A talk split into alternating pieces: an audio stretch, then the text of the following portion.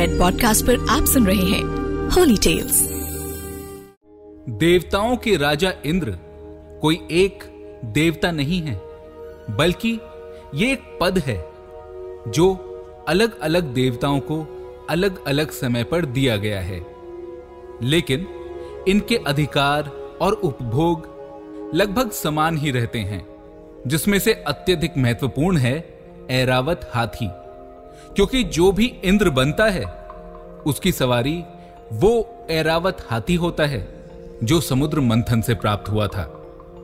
नमस्कार, मैं हूँ हिमांशु शर्मा, और रेड पॉडकास्ट के होली टेल्स में आज मैं आपको सुनाऊँगा इसी एरावत हाथी का एक किस्सा। तो आइए, शुरू करते हैं। एक बार अचानक देवराज इंद्र के हाथी एरावत को ना जाने क्या जुनून सवार हो गया। कि उसने खाना पीना सब बंद कर दिया।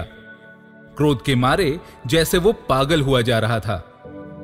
जब उसके महावत ने उसे पुचकारा तो ऐरावत सूंड ऊपर उठाकर ज़ोर से चिंगाड़ा। उसने महावत को पकड़ने के लिए सूंड हवा में घुमा दी। महावत पहले ही ऐरावत के इस मिजाज को भाप गया था। इसलिए वो तेज़ी से पीछे हटा और भागा भागा सीधे देवराज इंद्र के पास आया।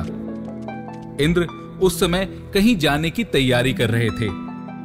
उन्होंने पहले ही संदेश भेज दिया था कि एरावत को खिला पिलाकर लाया जाए। महावत को अपने पास घबराते हुए आया देख, इंद्र बोले, महावत, क्या बात है? तुम इतने परेशान क्यों हो?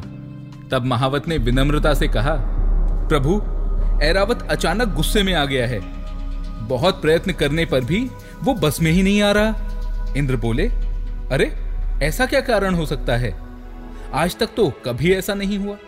वैसे भी, ऐरावत समुद्र मंथन से प्राप्त रत्नों में से एक है, और उसकी उत्पत्ति ही हमारे लिए हुई है। उसके आहार पानी में तो तुमने कोई कमी नहीं की ना? महावत बोला, देवराज, मैं रोज नियम अनुसार आज भी समय पर उसे आहार पानी देकर आया हूँ, मगर उसने उस आहार को छुआ तक नहीं। आप एक बार स्वयं चलकर देख लीजिए। इंद्र ने कहा, ठीक है, मैं स्वयं ही चलता हूँ। ये कहकर इंद्र उठे और ऐरावत को देखने चल पड़े। वहाँ जाकर उन्होंने देखा कि ऐरावत गुस्से में झूम रहा है। निकट जाकर जब इंद्र ने स्वयं हाथी को पुचकारा तो उनके आश्चर्य की सीमा ना रही, क्योंकि इंद्र को देखकर ऐरावत और क्रोध में भर उठा और वो तो बेकाबू होता जा रहा था। ये देखकर एक देव ने इंद्र से कहा, महाराज आप स्वयं उसके ऊपर सवारी करें। शायद आपके इस अंकुश के वश में वो आ जाए। इंद्र ने कहा, ठीक है। हो सकता है ये बात ठीक निकले। ये कहते हुए इंद्र हाथी पर सवार होने आगे बढ़े। मगर ये क्या? ऐरावत ने सिर हिलाकर इनकार कर दिया और फिर उसे वश में लाने के कई उपाय किए गए। मगर वो वश में आ ही ना सका। इंद्र परेशान और सभी आश्चर्य में थे। उनकी समझ में नहीं आ रहा था कि आखिर ऐरावत को हुआ क्या है। वो मुझे भी सवारी के लिए इनकार क्यों कर रहा है? जबकि उसका तो पूरा जीवन ही मुझे समर्पित है। इंद्र इसी चिंता में पड़े थे कि तभी उनके कानों में नारायण नारायण शब्द की ध्वनि सुनाई दी और वीणा लिए हरि का गुणगान करते हुए देवर्षि नारद इंद्र के सामने आ गए। इंद्र ने नारद जी का अभिनंदन किया। तब नारद जी ने इंद्र को देखा और फिर हंसकर बोले, किस चिंता में पड़े हैं देवराज? कहीं असुरों ने सुरपुर पर आक्रमण तो नहीं कर दिया? या कोई और चिंता है? और ये आपका ऐरावत हाथी बार बार क्यों चिंगाड़ रहा है?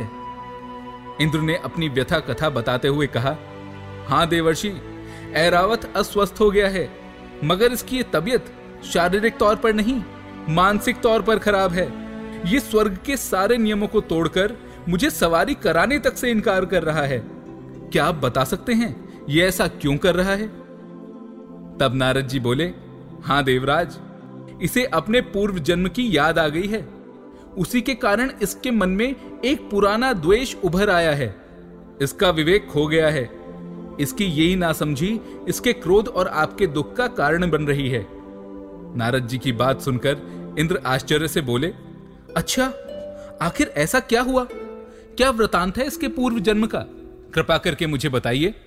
तब नारद जी बताने लगे। पूर्व काल में त्रिशिला नाम की एक नगरी में एक विद्वान का आगमन हुआ। उसका नाम विश्वबंधु था। पंडित विश्वबंधु धर्मशास्त्र, वेद, पुराण आदि के प्रकांड विद्वान थे। उनकी जीप पर तो जैसे सरस्वती विराजती थी, उनकी वाणी में इतना मिठास था कि उनके प्रवचन सुनकर श्रोता मंत्र मुग्ध हो उठते थे। नगरवासी बड़ी संख्या में उनका प्रवचन सुनने आया करते थे। स्वयं राजा भी नित्य आकर पंडित जी की कथा सुनते थे। लेकिन उसी नगर में वीरसेन नाम का एक व्यक्ति रहता था। वो बहुत ही धर्मप्रिय था। ज़्यादातर समय पूजा पाठ में बिताता था। वीरसेन भी चाहता था कि किसी दिन जाकर पंडित जी की कथा सुने, मगर जब तब से उसके लिए समय ही नहीं बच पाता था।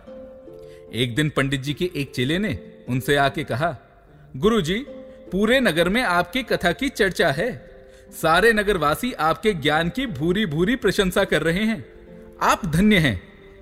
पंडित जी अपनी प्रशंसा सुनकर फूल कर कुप्पा हो गए। उनके मन में अहंकार कुलाचे भरने लगा। वे गर्व से बोले, क्यों नहीं क्यों नहीं? मेरे जैसे शास्त्रज्ञ विद्वान की कथा तो अपूर्व होती है और मेरी कथा शैली की सरलता भी तो सभी को आकर्षित करती है। ये सुनकर चेला बोला, क्षमा करें गुरुजी जब तक आपकी कथा सुनने वीर से नहीं आते, तब तक आपकी कथा अधूरी ही मानी जाएगी। पंडित जी बोले अच्छा ऐसी बात है तो वीरसेन को कल ही बुलवा लेता हूँ। जिसकी कथा सुनने राजा आए, उनकी कथा में वीरसेन आने से कैसे इनकार कर सकता है? पंडित जी ने पूरे घमंड से भरकर कहा, और फिर तुरंत एक दूसरे चेले को वीरसेन के घर भेज दिया। वीरसेन का मन छल प्रपंच से दूर था। उन्होंने आने को तो कह दिया मगर उस दिन उनका व्रत था। पूजा पाठ में देरी हो गई, इसलिए वे कथा में ना जा सके, और कथा पूरी हो गई। चेले ने पंडित जी के कान में कहा, देखा, आपके बुलाने पर भी वीर से नहीं आए। लगता है वो आपको विद्वान ही नहीं मानते। आपको अपनी विद्वता का सिक्का जमाना है तो वीर सेन का सिर झुकाना ही होगा। अब पंडित जी के भी अहंकार को चोट पहुँची थी। उन्होंने कहा, ठीक है, मैं समझ गया। अब कुछ ना कुछ तो करना ही पड़ेगा। वही पंडित जी, जो रोज राग, द्वेष और अभिमान से दूर रहने की दूसरों को शिक्षा देते थे, वे आज स्वयं उसको भूल गए। और बदले की आग में जलते हुए, वे अगले दिन कथा पूरी होने पर राजा के यहाँ पहुँच गए। राजा ने जब पंडित जी को देखा तो उनसे कहा, पंडित जी, आप कल भोजन के लिए राजमहल को पवित्र करें। यह सुनकर पंडित जी की तो बाछे खिल उठी। वे मन ही मन बोले कि उनका कार्य सिद्ध हो गया है। फिर उन्होंने राजा से कहा, महाराज, आपका निमंत्रण तो मैं स्वीकार कर लूँगा, लेकिन मेरी एक शर्त है। आप पूरी करने का वचन दें तो मैं भोजन करने आ सकूँगा। राजा सोच में पड़ गए कि पंडित जी ज़्यादा से ज़्यादा क्या मांग लेंगे? या तो कोई रत्न, या फिर स्वर्ण मुद्राओं की थैली? यही सोचकर राजा ने पंडित जी की बात मान ली और फिर कहा, पंडित जी, आप कहना क्या चाहते हैं? पंडित जी बोले महाराज आपकी नगरी में वीर सेन नाम का एक व्यक्ति है। मैं चाहता हूँ कि जब मेरी पालकी राजमहल के द्वार पर आकर रुके तो मैं राजमहल के अंदर वीर सेन की पीठ पर सवार होकर जाऊँ। पंडित जी की बात सुनकर राजा चौक पड़े। वे वीर सेन को अच्छे से जानते थे। सो वे बोले पंडित जी आप उन जैसे साधु को कष्ट क्यों देना चाहते हैं? आप चाहें तो मेरी पीठ पर सवार हो जाएँ, क्योंकि मैं स्वयं तो ये कर सकता हूँ, लेकिन भला वीर सेन को ये करने के लिए कैसे कहूँगा? लेकिन पंडित जी तो मन में ठान चुके थे। राजा के बार बार कहने पर भी वे अपनी बात पर अड़े रहे। राजा समझ गए कि होनी अपना खेल दिखा रही है। इन जैसे ज्ञानवान की मति भी भ्रष्ट हो गई है। विद्वान के मन में घमंड हो जाए तो उसका सर्वनाश कर देता है। विद्या तो विनय देती है। यह सोचकर राजा ने कह दिया, ठीक है पंडित जी जैसी आपकी इच्छा। दूसरे दिन राजा ने वीरसेन को बुलावा भेजा। उनके आने पर राजा ने बड़े संकोच से पंडित जी को दिए वचन की बात बताई। तब वीरसेन ने मुस्कुराकर कहा, राजन, ये तो मेरा सौभाग्य होगा। विश्व बंधु जैसे विद्वान को अपनी पीठ पर बैठाकर मेरा जीवन सफल हो जाएगा। मैं आपका आभारी रहूँगा। ये सुनकर राजा भी पानी पानी हो गए और फिर निश्चित समय आने पर विश्व बंधु की पालकी महल के द्वार पर आ गई वीरसेन और राजा वहाँ पहले से मौजूद थे। पंडित विश्व बंधु ने पालकी से उतरकर कहा, भाई, कहाँ हैं वे वीरसेन हमारी सवारी के लिए? तब वीरसेन ने सिर झुकाकर कहा, आइए पंडित जी, मैं सेवा के लिए तैयार हूँ। तब बिना आगा पीछा सोचे, उचित या अनुचित का विचार किए, पंडित जी वीरसेन की पीठ पर सवार होकर भोजनालय में जा पहुँचे। रास्ते भर वे सोचते रहे कि आखिर मेरे सामने वीरसेन को सर झुकाना ही पड़ गया। इस कहानी को समाप्त करते हुए नारद जी बोले, हे देवराज इंद्र विश्व बंधु पंडित को उनकी करनी का फल भुगतना पड़ा। विद्या, ज्ञान और भगवान की कथा का ज्ञाता होने के फलस्वरूप उन्हें मोक्ष का अधिकारी तो होना ही चाहिए था। किंतु द्वेष और अभिमान के मारे उनके सारे किए कराए पर पानी फिर गया। वे पंडित जी, आपके एरावत हाथी के रूप में आज स्वर्ग का सुख तो भोग रहे हैं।